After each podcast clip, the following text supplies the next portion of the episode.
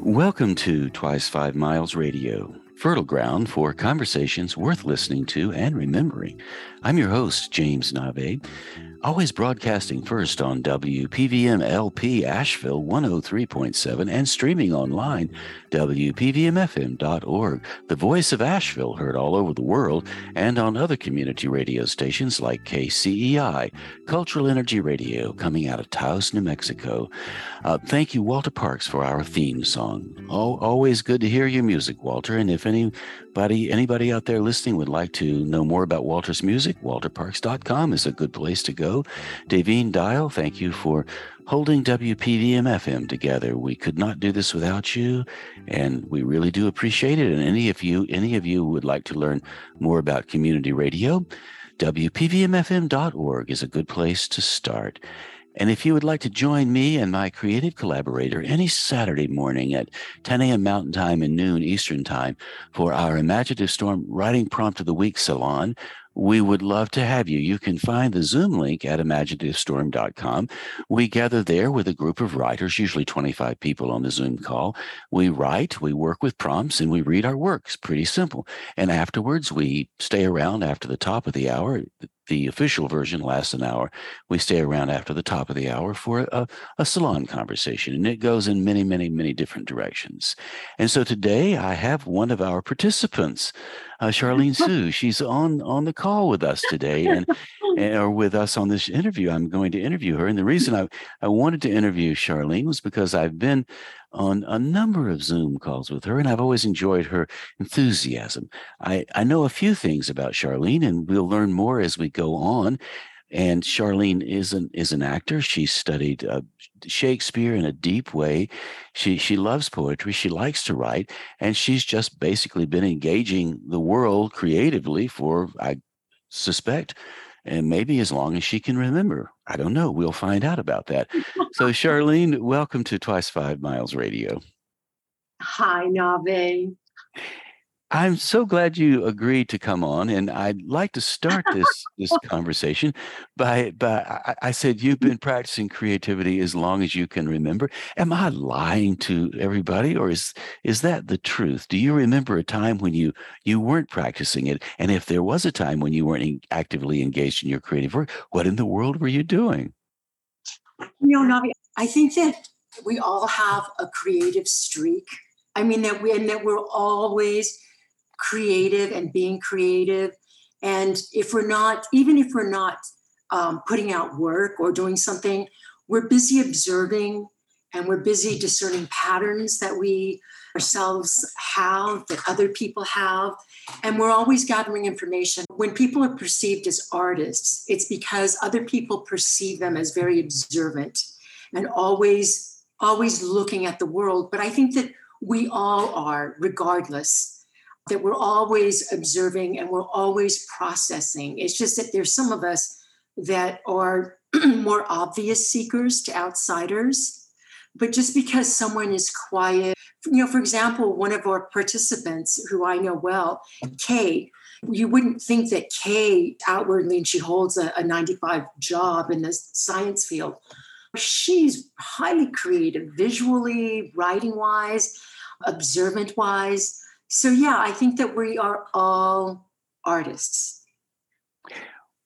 When you were growing up when did you start to actively engage your artist? I mean i, I agree we are, are all artists. Everyone walking around is born with more creativity than they know what to do with and then they figure out how to organize that. Some people maybe they don't appreciate how much range they have. So they don't organize it that much. They might just choose a more narrow path. They don't have to, but some people choose a more narrow path. And what I mean by that is I uh, they'll just pick one thing and they'll do it and do it and it'll be the same for a long time and maybe they'll shift a little bit, but they'll keep the status quo and not go out into other realms that they could possibly go into. For you, when did you start to know you wanted to move in some of the directions that you have moved in and tell us what you are are doing now to frame your answer around the work you're engaged in today? To answer the first one, um, I think that the first time I did a Shakespeare in the Park, I had just graduated from high school. And so I was at this at this community college just taking the summer course, and it was Shakespeare in the Park. And we were doing a comedy of errors, and I got cast as the the ingenue. And I had such a blast. And I'd always had teachers telling me that I should get into theater. And coming from the background that I come, come from, which is, you know, Chinese, the performing arts is not held. It's not something you do. It's not something that's encouraged. Chinese parents want you to become a doctor. And if you won't become a doctor, then you should at least become an attorney. And if you won't become attorney, an attorney, then you should become an accountant. And well, for God's sake, if you won't go and be an accountant, then be a teacher. So I always, I've always felt like I was working against that grain and not acknowledging my impulses. So I've always been in love with words and with reading. I was a, I was a big reader.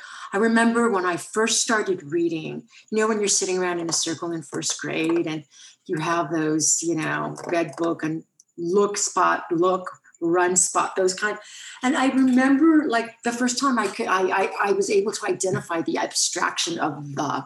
So i've always been attracted to language and i was a an english major when i was in college. Um, and then at that time i was also getting into movement. I was really big into movement. And at that point it was more traditional it was jazz it was ballet. And it wasn't until later when I, I uh, started working with a performance artist that I started getting into abstract movement and putting language into abstract movement and trying to tell stories through abstract movement and the body. And so that's how I started. Interesting about abstract movement. So the abstraction, warm, would be an abstraction. In poetry, you would try to describe that abstraction in concrete terms. My shirt was so wet after an hour walking down the street. So when you create abstract dance and you put movement into it, do you try to make a story with your abstractions? You try to abstract, you try to make a concrete story from the abstracted movement you have this really lovely um, technique. You do any kind of a movement. It can be a whoosh, whoosh, and you you you repeat it, and you repeat the sound and the sound and movement. And at a certain point, suddenly it becomes revealed to to you what you're doing. I'm threshing wheat, and suddenly you're there in this wheat field and as soon as you figure out what you're doing in the wheat fields, are you looking for something? Are you running from something? Are you lost? Are you harvesting the wheat?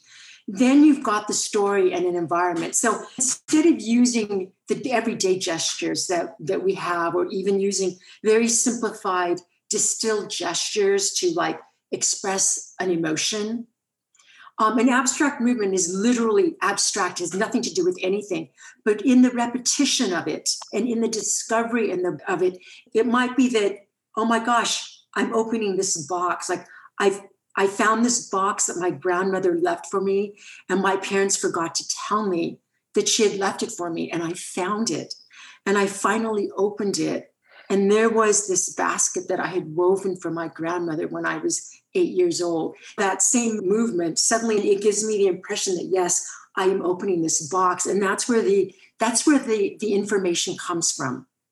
So instead of just movements that are haphazard that have no meaning, they you start to get a sense of oh there's yes. a box and then you're surprised and then the next movement is i have to open it and you reach in and then you take it apart and every movement is exaggerated and then when you take it apart maybe a winged creature flies out of the box and then you fly with that creature. Would that be similar? Was you, that what you're you talking what, about?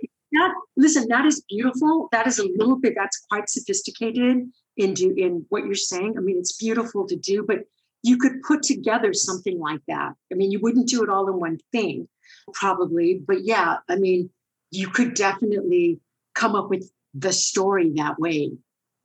Or it could be more grounded. The the the box would be a ring from your grandmother that had been passed down from your mother and you thought you had lost it. And my God, Uh-huh. I found it and here it is. And what am I going to do with it now? Yes, it can it can go anywhere. It's just you start from an abstract place. I mean, you know, one of the, the brilliant things that this performance artist I work with, his name is Scott Kelman. And one of the things he said that was so that is so profound, and I always, always remember in any kind of creative endeavor is when you have a good idea, trash it. Just throw it away and get rid of it because what you're doing is you're coming up with the most obvious idea. Your mind wants to be clever. And he says, and those ideas are not interesting. Like no one's interested. No one's interested in those ideas. Because what you have to do is get to a place where the idea comes out from left field. And those are the ideas and those are the insights that are really, it's like acting, right? It's like acting. Like if you act a scene and you're result oriented, you end up inadvertent, inadvertently telegraphing it to the audience and no one is surprised.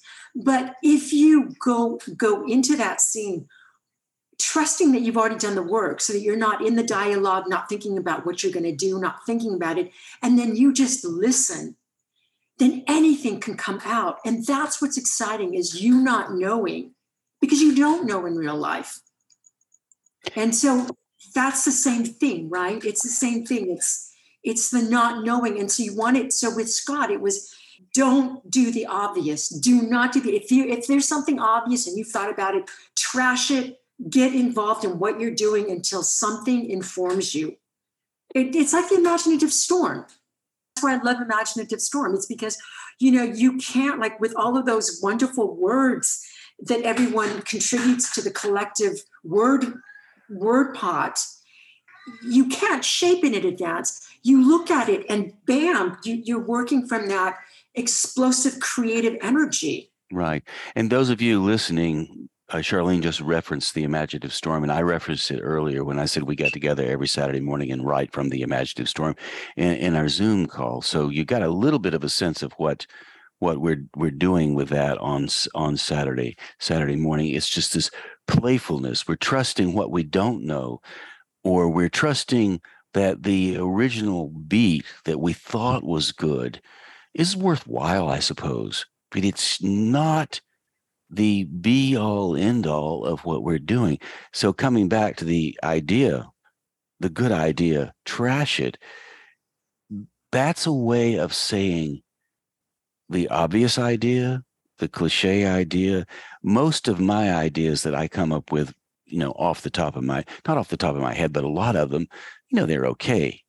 But when you dig underneath it, and the idea can be something that you could make happen, or it could be a little portal that takes you deeper into uh, something you didn't even know was there. Is that what you're talking about?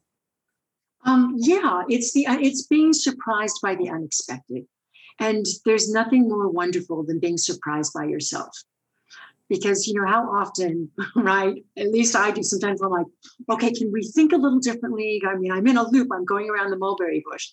So when I have these moments of just surprising myself, like then I feel like, oh my God, like there's so much hope. It came from this unknown source, and here it is. And and it's lovely to i mean and it's it's lovely because maybe the imagery is not tied in this tedium of oh it's just it's just suddenly there and magical well, you know, this is I Mhm. need I need to tell you this because this is on the subject of of the of the magical aspect of these things.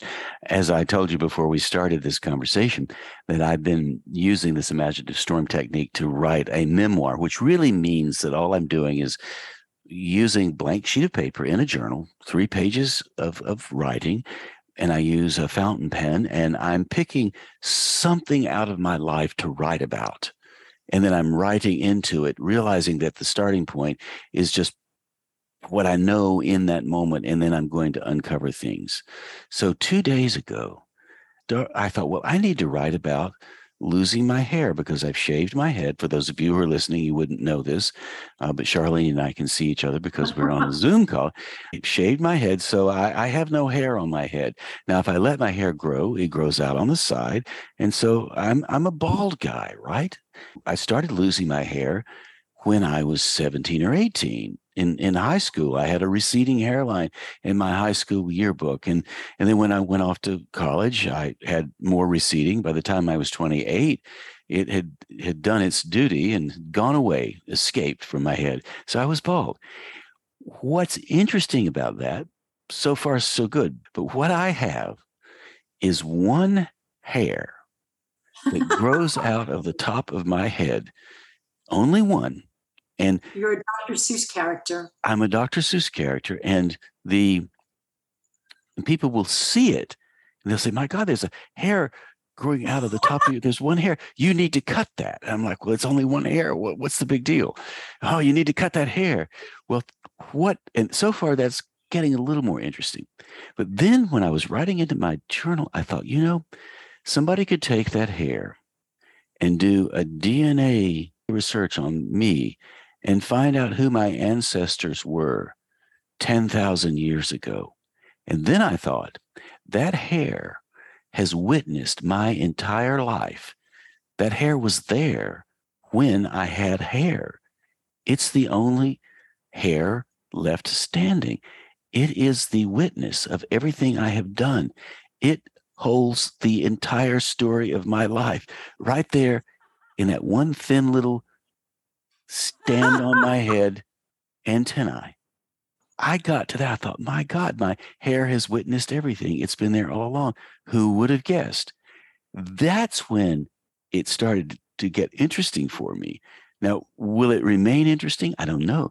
That's the layer that I came upon that was beneath the hair that I had lost, that the, beneath the idea of being bald.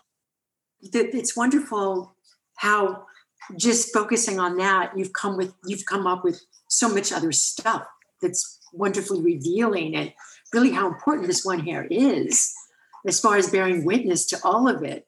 And when we think about bearing witness, witness to history, or I'm a citizen journalist and I'm going to collect my stories and you know change the world, which is all fine, and some people actually do that.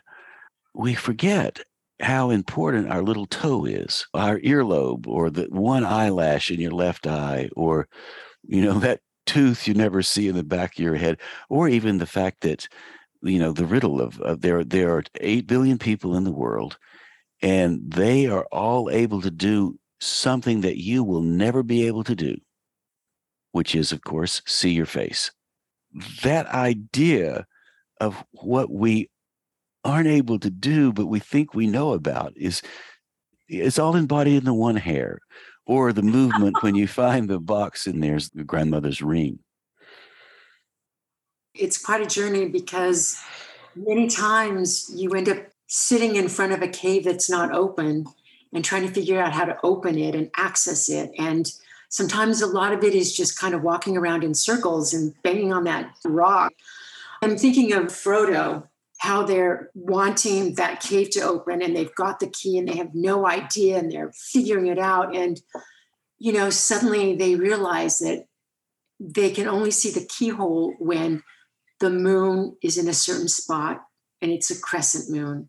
And then it shines and then you can see where the keyhole is.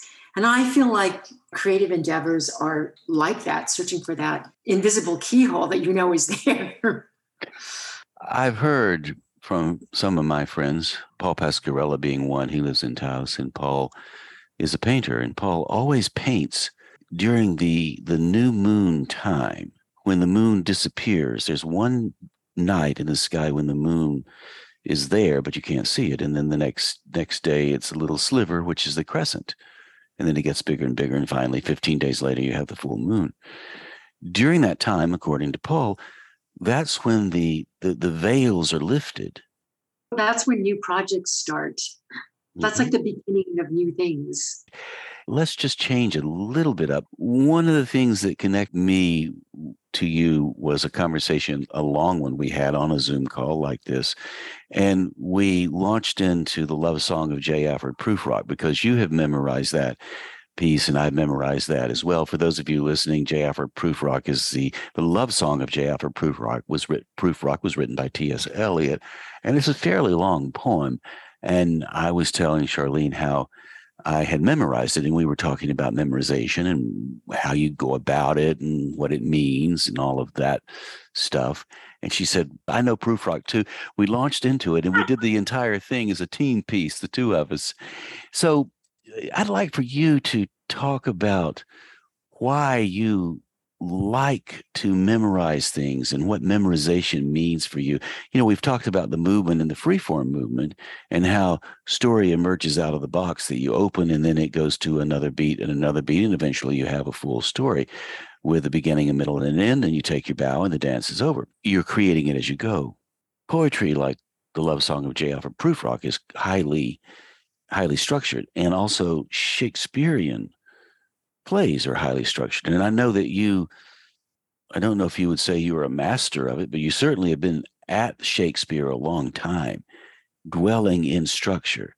So, what is it about structure and creativity that stirs your your soul? The Shakespeare's imagery is so beautiful. So I had a theater company for a few years. It was called Lovers and Madmen. And I got that from a Midsummer Night's Dream. And I'm just going to just recite a few lines just to let the, the language is high, it's high octane. It's lovers and madmen have such seething brains, such shaping fantasies that apprehend more than cool reason ever comprehends. The lunatic, the lover, and the poet are of imagination all compact. One sees more devils than vast hell can hold. That is the madman. The lover, always frantic, sees Helen's beauty in a brow of Egypt. The poet's eye, in a fine frenzy rolling, doth glance from heaven to earth, from earth to heaven.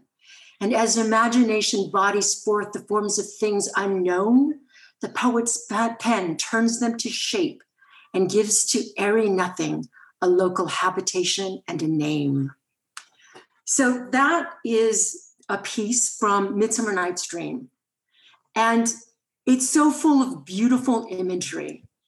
And you just don't find that kind of writing anywhere. And, and in Shakespeare's writing, it's everywhere. Um, because he, you know, because he was steeped in rhetorical forms. And so he already had the structure. It was a matter of pouring in the imagery. But the, it wasn't that easy, or everyone else could do it. It's just that Shakespeare does it to such a, a high degree and I just find that when I when I learn something, I learn it for me because every time I find myself going over it, something drops in deeper. The imagery comes more alive. There's something about the imagery that I didn't perceive the first time or the third time or the 50th time. It's like with the love song of J. Alfred Prufrock, that I love the melody of it. I think it's one of the most melodic poems written in the English language. It follows this intuitive kind of a logic and feeling. I find it soothing.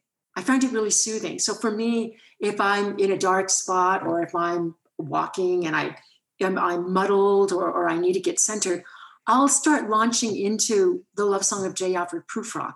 And I will always find a different meaning in something, or I'll see how it was put together and wouldn't be able to be put together any other way.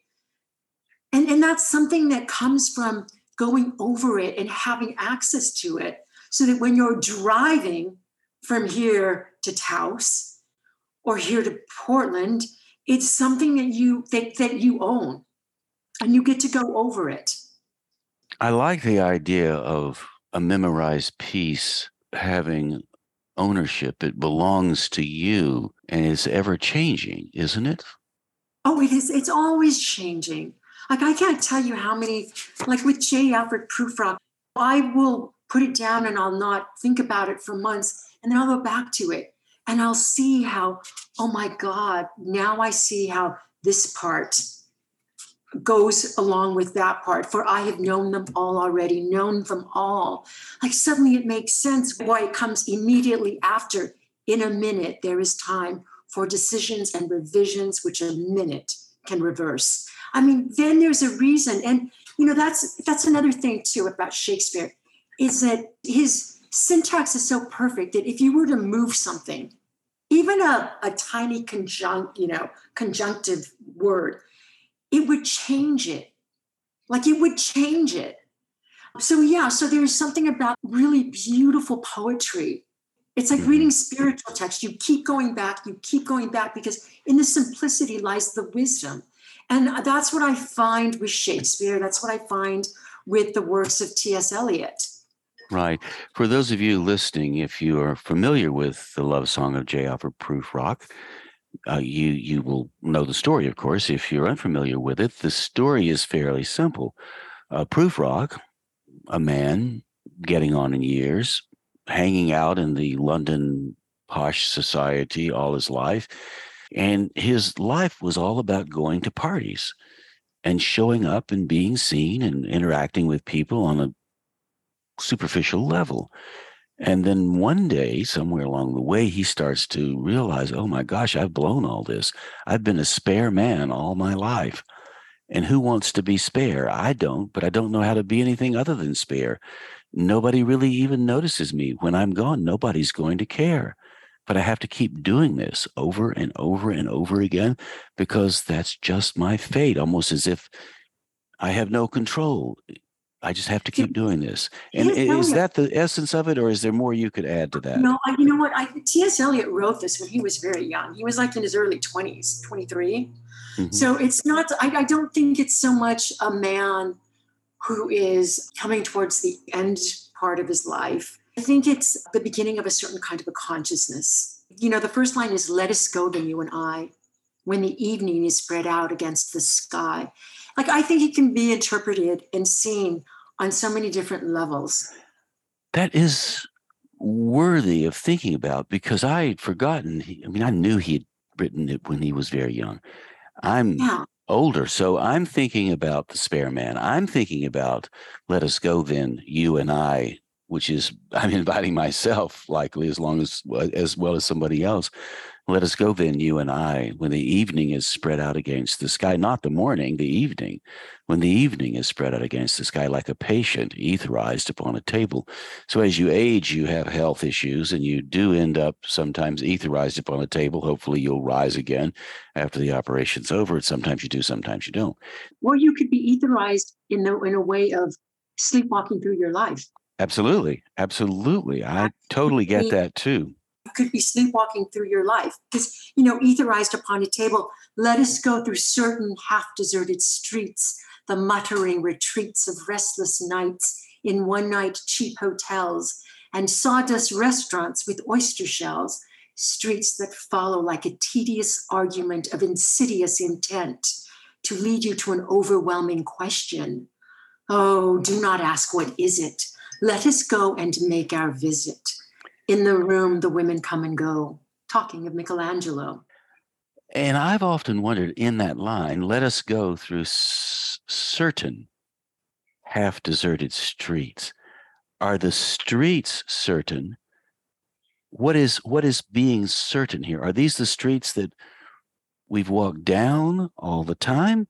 Are these the streets that are always there? Let us go through certain half des- half deserted streets, the muttering retreats of restless nights in one night cheap hotels, the muttering retreats of restless nights. A young man would see that differently than a, a man 40. And then it's not a masculine or feminine thing. Anybody could go down that street. It's a state of being. You could be on a wonderful trip in Paris, right? And having a fabulous time and suddenly be swept by melancholy and find yourself working, walking down a certain street. And you could be hearing things and not really making out what they're saying because you're not the immediate part of the conversation. The beauty of it is that you can interpret it in so many ways. You could sit down tonight and be in a certain mood and write it from a certain point of view and say, look it, this is what this is about. And then you could sit down a week later and write it again. It would be a different interpretation. You know, you just reminded me years ago, I was teaching poetry at, I think it was St. John's School in Paris. It was in, November, so night comes early in, in Europe in, in wintertime in November. So by five o'clock, it's dark, right? And I was walking back from the train to the hotel.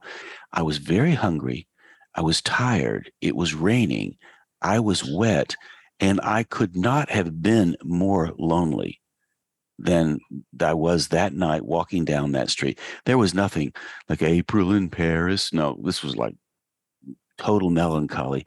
And as I walked past a tree that had no leaves, I slipped on some mud Oh, and fell on the sidewalk in the mud. And, and there I was on the ground, Oh, trousers muddy, looking Oh. down the street at the at the light in the hotel, thinking, I just need to go down there and get some food.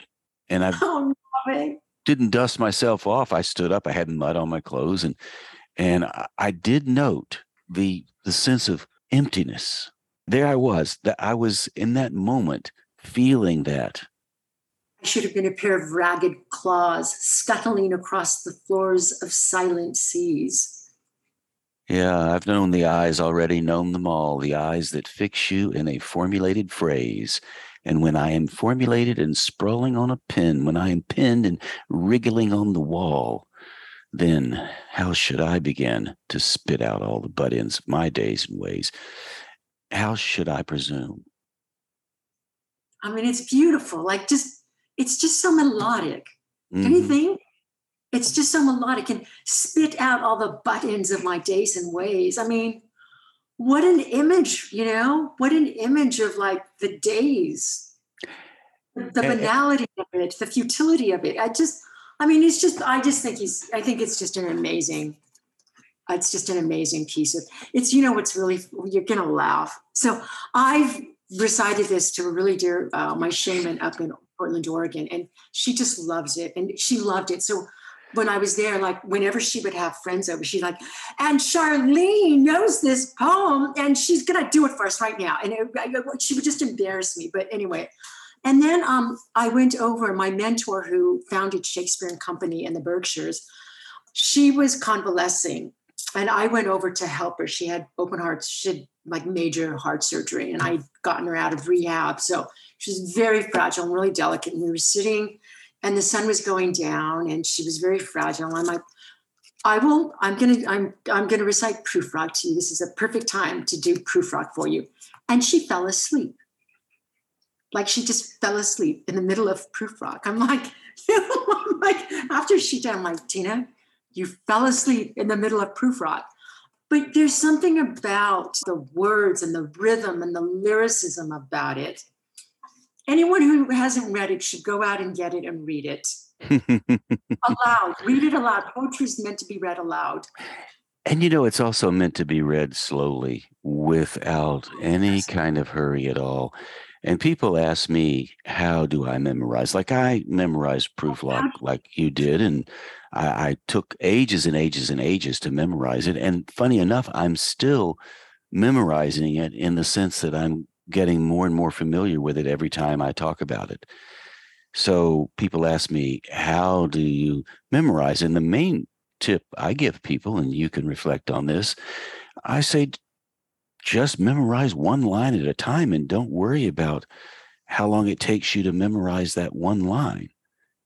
And I also tell people to read through the whole bit and whatever the piece is and get the sense of the story so they know they know if they're connected to the story or not. I knew I was connected to Prufrock because I, like you, love the language. I like the story. It was an aspirational story for me because I use and still do use it to remind me of how to avoid being pinned and wriggling on the wall, right? Or, you know, I don't want to be somewhere at the end of my life spitting out the butt ends of my days and ways and trying to presume what I'm going to do next. And and who does? And why would anybody want to do that? And yet so many people do end up there, like in the the the the, the, Russian folk song. Those were the days, my friends. We thought they'd never end. We'd sing and dance forever and a day. We'd sing and never lose. We'd fight the good fight, and everybody sings that chorus. But the truth of the song is, you know, the same group of people. They start out in the bar when they're in their twenties, and then they're still there in their thirties. They're still there in their forties, singing th- "Those Were the Days, my friends." And then they grow old, and the same group is still there. And one member of the group is walking by the bar and looks inside and there's the same crew at the back opens the door and they sing those were the days my friends but they never go anywhere they're just still in the bar and I use Prufrock as a way of helping me remember we can expand, we can pull the wings out of the box and fly, if you will. So are you using using it as a cautionary a cautionary poem? It is a little bit for me. Yeah. It's it's cautionary. I like the idea of being able to stand at the sea, which at the end of Prufrock, that's what he does. He finally decides he's going to go to the beach and roll his pants legs up and walk around, but he's still thinking, well, I've heard the mermaids singing each to each. I do not think they will sing to me. I've seen them riding seaward on the waves, combing the white hair of the waves blown back, like the wind blows the water white and black.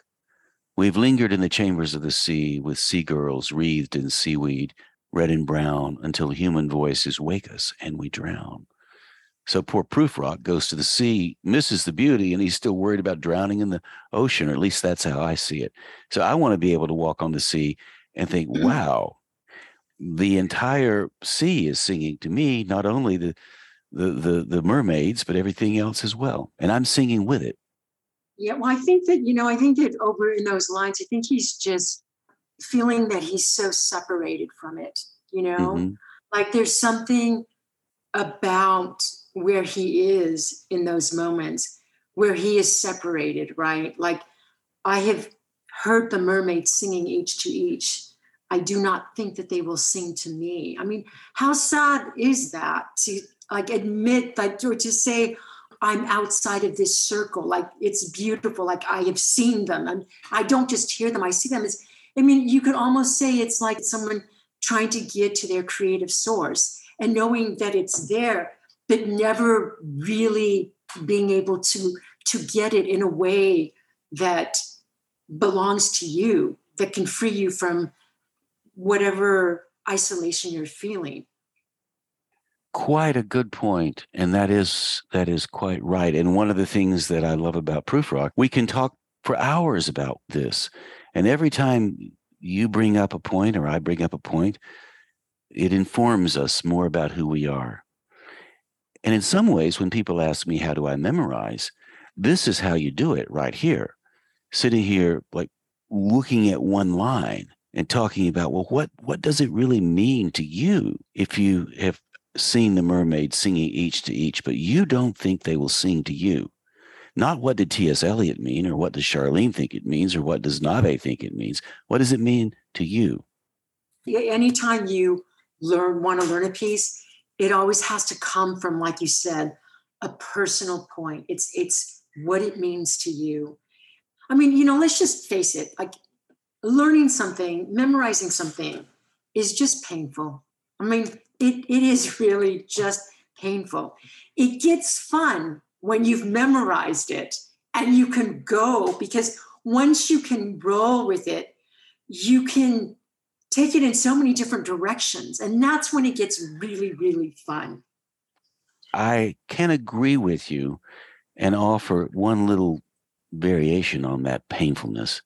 When I first started to memorize, it was not painful, it was excruciating. I suffered. it was horrible. I sat there and tried to memorize and and then I would look up and forget it and and I was so product oriented. I've got to get this line. I've got to get this line. I've, I've got to remember it. And I finally got it. I the first poem I memorized was Ulysses by Alfred Lord Tennyson. And which was kind of long. I admit I probably should have started with something like the termite knocks upon the wood, tasted it, and found it good. And that is why your Auntie May fell through the parlor floor today. That would have been a little easier. That's by Ogden Nash. But I go with you, Ulysses by Alfred Lord Tennyson, right? And so I sat down and you know, it little profits that an idle king by this still hearth among these barren crags. It little profits that an idle king by this still hearth. Little profits, little, little profits, little profits. It's chatter, chatter, chatter, little profits. Well, oh, I still don't have it. How come I don't know it? It's only been three minutes. What's wrong with me? You know, that that's how I went at it. And it was just painful. Over the years, I learned that that's that's one way to do it. But if I wanted to, if I want to make it less painful or maybe even pleasurable from the gate, let's just go with one line or even half a one, it little profits that an idle king. Hmm. Let me think about that for an hour. you know, sometimes what I'll do is I will write a few lines. And then when I go out or I go on my walk, I might know the first line and I might be able to paraphrase the second line. And I know it's not right, but I'm paraphrasing it. And the third, and then I'll just pull it out and then it'll start dropping. I know that when I've uh, mem- tried to memorize my lines for, for productions, what I'll always end up doing is I'll wake up at like two in the morning and I'll be working on my lines in my sleep. And suddenly I'll be working on the lines and I'll come to something that I don't know and I'll turn the light on real low and I'll have my lines lying right next to me. And then I'll look at them and drop them in verbatim. Sometimes, you know, you think you know something and then a few hours later you go back to it and, and you don't know it. You just don't know it. Memorization, learning something, really knowing it happens at so many different levels. Yeah, and I think it's fair to say that the only time you don't know a piece you're trying to memorize is if you have never read it. If all you know is the title. Even when you first read it through, the first run through, something of it sticks. Second run through, something of it sticks. And it starts to slowly emerge like a long night full of slow blooming flowers what I found when I think I have it completely done and all the words are in place and I go through it, I will come up with blank spots where I just can't access that phrase. I've started to think of those blank spots not as failure. Oh my God, I can't remember it. It's more like, okay, here's an opportunity for you to develop that opening a little more. So you find out what goes in there and then, oh yeah, I remember that now. And then you think, okay, that was a blank spot. What's going on there? How can I fill out the story that I have built around that in my imagination? So that's what happens to me when I forget or am not, I'm not forgetting, am not able to access the, the line in the moment. I know that that's a cue for me to explore deeper meaning around that line. So I'm flipping it a bit which makes uh-huh. it a uh-huh. lot more hopeful in the psychology. I'm like, okay, I'm not a complete abysmal failure that, and I and my brain has stopped working. It's more like, okay, here's an opportunity. No, it, it is, and it's definitely a worthwhile endeavor to find a beautiful piece of writing that you love, and commit it to memory and observe the process firsthand for yourself. Right? No, absolutely, absolutely. Yeah. So, people out there listening they've been listening into our conversation and you and I haven't been doing an interview. Sometimes when I do these shows, I interview people, I'll ask questions, but this is a back and forth like we've had uh-huh. on a number of occasions. And I love this kind of, of exchange. But in terms of, of where you are right now and where you're headed and what you're up to as we close out the time, our time together, tell us a little bit about what's happening for you now that pandemic time has revised itself, still with us, but it's revised. We're back out in the world a bit now.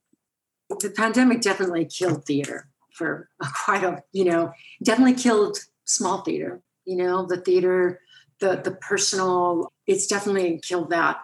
You know, I, I have a friend uh, who's actually the son of my mentor who wants to come and start a theater company, another one.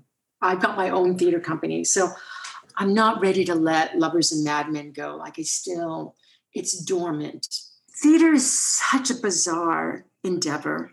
There's no money in it. It's it's it's an act of madness. I it is just a sheer act of madness. I mean, there's just no two ways about it. It is just an act of madness. But, you know, it seems to be the circle of hell that I'm confined to. There's a lot of things about doing theater because I do small theater. I mean, that's my theater company, and I'm the artistic director, which means I, I pick the piece and then and then I'm the producing artistic director. So if anything happens or anything goes wrong, like I lose my rehearsal space or something happens or an actor, it lands with me. Like I have to figure it out. Part of that is really lovely because it's a dance. To, to me, being a producer is a dance with the universe and the unknown. Like you just don't know. You have to just walk in there. It's good. So it's completely, it's on a completely different level than say the way a director. Um, so my mind is drifting back to theater and, you know, examining the importance of theater and why, why it's important. I'm actually right now taking a collage class. So I'm getting into um, visual arts in a in a and I've never considered it like a place I can dress something up, but that's part of theater. Like I can dress an event up and conceptualize. But I'm doing it on this different level and I'm actually finding it very informative and very cathartic because there's something about the randomness of your choices and yet once you put once i put everything together and i look at it i'm like oh it's really not so random. There's more of a revelation there's more things revealed it's more of a discovery and it's a more gentle discovery than writing. Like writing is brutal navi. Can i just say writing is just brutal? Whereas i think visual like doing a visual thing like a collage and it's not a drawing i don't experience it as brutal as I do when I sit down to write. Interesting. I don't have that experience with writing. I have more of a like going to the garden. I, I just go to the garden and and um, muck around and find something. And then when I do put a piece together, and maybe you're describing brutal, I don't know quite what you mean by brutal. I found when I was putting my poetry book together, which is coming out at the end of this year. The uh, 100 days, 100 poems I wrote in 100 days, uh, 11 years ago after I had a surgery. Having to stay with it and revise it and revise it and revise it over and over and over again. I didn't feel it was brutal, okay. but I did feel it became kind of tedious and got boring after a while. I thought, well, do I have to keep at this? And I'm like, Jesus, man, let's move on. I need to have a coffee or something. You know, it's like I'm is this is if this is art, I don't want to have anything to do with it. Good God, what come on. Let me let me call somebody up. I'll call Charlene and talk about proof block or something. So it's not so much brutal for me. Um, I, you know, I think that for a while I was writing for this um, this small town rag, to write articles. I mean brutal in the sense of if you have a deadline. Oh, absolutely. And you're supposed to write something and they don't really tell you what they want you to write it like they just say here go why don't you go interview this artist go and then you know and then and then for me i think because when i write something i want to capture it's really important for me to capture the spirit of it mm-hmm. like the mm-hmm. gut of it, spirit mm-hmm. of it Right. So sometimes I think, oh, it's easy. Like I was doing this little article on Cirque du Soleil, and I'm like, I love them. Like, it'll be easy. It'll be easy. But when I sat down, when I was really writing it, I thought, this is harder than hard because I love them so much and I want to do them justice. And when you want to do some something justice because you've done the research and you you you've just you want to do it justice. Like for me, it just wraps me. I mean, it's it's literally like a huge spider coming and just like wrapping me, and I just become paralytic and it needs to get done, and I don't know where to go. And and and that's what I mean by brutal is when I have to come up with a finished product that I hand in after the at the deadline. Thank you for clarifying that because I do understand what you're saying now. I've had that same experience and I know what you mean. And I, I, think brutal would be a good way to describe it. Uh, you know, all of that extra stuff. Now, actually catching the moment and having the fun with it is more delightful. But the the other part is is what what is hard. Oh yeah, and all the false starts. You know, oh, yeah. you say, okay, I got oh, it. I I'm like, you know, when you're sitting and, and then you you they give you an extension and you still haven't gotten very far. And it's not because you're and it's not because you haven't been working at it, you know, it's because I don't know, like maybe the muse hasn't arrived yet, you know, mm-hmm. but it's not for lack of effort. And maybe what it, what it is is it's processing it and processing it and processing it. And yeah. every wrong turn you take, you say, ah, that's not the right way, but it's a lesson learned. Like it's information gained. It's not a wasted direction or wasted work. It is information gained, but at the time, it just feels like you could throw your I could throw myself off a cliff, you know? And yet here you are. And guess what? Yeah. We have arrived at the at the final part, at the top of the hour.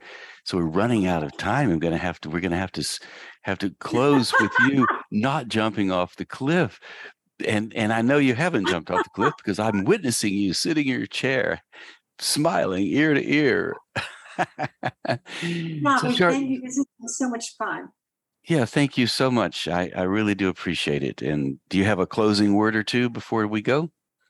Um, gosh, closing word, Nave. No, I don't have a closing word. Unfortunately, I, I don't have a closing word. Well, Other you... than everyone to pick up your favorite, your favorite piece of literature. It could be four word, four sentences, and um, and learn them. Charlene, thank you so much. Thank you, Nave. And there you go, my friends. I hope you enjoyed the conversation with Charlene as much as I did. I've always enjoyed talking to her, most especially about memorization and poetry and the love song of J. Alfred Prufrock and all of the other poems she knows. I've always admired people who study Shakespeare. I've never really studied Shakespeare. I've memorized a couple of Shakespeare's poems. I've been to a plenty of Shakespearean plays, but I'm hardly a Shakespearean scholar. I do know people who work with Shakespeare's text tend to hold it in high esteem. They will look up every word. They make sure they know exactly what he meant before they memorize it and then perform it. Speaking of memorization and performance, I just received an email from Andrea Watson, who is the publisher at 3: A Taos Press. She publishes poets mostly, plus some other authors as well. A couple of years ago, she asked me if I had any work she might publish, and I said, Well, I wrote a book 10 years ago, uh, 100 Poems in 100 Days after having prostate surgery. It's not a book about cancer, I told her. It's a book about the healing process. She said, I'd love to see it. So I sent the book to her, and she said, Gee, would you be interested in having me publish this? I, of course, said, Sure. I was flattered. I was pleased. I was excited that she wanted to, to put my work out, to publish it, to print copies of it, and put them on the shelves in bookstores very happy about that. I was also very pleased because I had bothered to write the book. 100 Days is the title of the book, as it will appear soon on the shelves. It's also 100 poems. On the 1st of April, when I woke from my surgery, I wrote poem number one. And since April is Poetry Month, I wrote 30 poems in 30 days. And around the 27th day, I decided, well, hmm, why not keep on going? Who needs 30 when you can write for 100 days? And I understood that if I stopped, skipped one day, it wouldn't work. So I put my mind to writing a poem a day for a 100 days. Now, these are short poems. It didn't take me all that long to do it. I was determined to just generate something which I did. I then transcribed it and put it on Facebook and on my blog, and then moved on. And the next day I did it again. As it turned out, I ended up with what one could call poetry. In fact, many of the entries are just straight up poems. Plenty of them, though, are prose. They do touch on cancer and prostate cancer, most especially, and of course, if you are aware of prostate cancer, this is a little fact you may not know. Every man will end up with prostate cancer if he lives long enough. You're not guaranteed you'll get it if you die when you're 45, but if you live to be 95 or 100, you will likely have prostate cancer or pick it up along the way. So, part of the idea behind these 100 poems is to encourage everyone to pay close attention to their health. Get a regular physical. Pay attention to your diet. All those things that don't really make that much difference when you're 25, 26, but they start to, to mount up over the years. So I was 61 when I had my prostate removed, and I was 61 when I wrote the 100 poems. So now I have the final manuscript. I'm proofreading it, reading the poems, and, and getting ready to send it back to Andrea for publishing. So as I'm sitting here looking at the manuscript, I'm thinking, well, could I memorize all 100 poems? might be interesting. It would take about a two hour time frame to perform every one. God knows how long it would take to memorize, but it might be a worthy endeavor to have all of those on hand. It's certainly an interesting story. For example, as I said, the poems are short. Number 57, Stare into the Perfect. The ease of Taos continues. I've gained much contentment from the magpies in the trees and much camaraderie from the regulars here at Wired Cafe, who would believe me if I told them I was eating plums inside the bounty of my dreams. Dreams belong to this land. Far away up in the mountains, a young shepherd tends his flock. He stares into the perfect openness of passing hours. His voice is a deer coming out of a tree. Eyes see everything when they are allowed to look. And so, my friends, that's just a sample of one of the 100 poems that will soon appear. I'm looking forward to telling you more about this as time goes on. For now, though, we've arrived at the end of our hour, and I'd like to say thank you ever so much for tuning in to Twice Five Miles Radio, fertile ground for conversations worth listening to and remembering. I'm your host, James Nave, always broadcasting first on WPVMLP Asheville 103.7 and streaming online, WPVMFM.org, the voice of Asheville heard all over the world and on other community radio stations like KCEI, Cultural Energy Radio out of Taos, New Mexico. Thanks, Walter Parks, for our theme song. Thank you, Devine Dial, for managing WPVM FM. Also, you're invited to join me any Saturday morning for my Imaginative Storm Writing Prompt of the Week session. It's a salon with Allegra Huston, my creative collaborator. You can always find the Zoom link at imaginativestorm.com, and you can reach out to me, Nave at jamesnave.com or Nave at imaginativestorm.com. Either one will end up in my inbox, my screen. So thanks ever so much for listening. I do hope you tune in again some other time, and until then, I'll catch you on that turnaround somewhere down the line.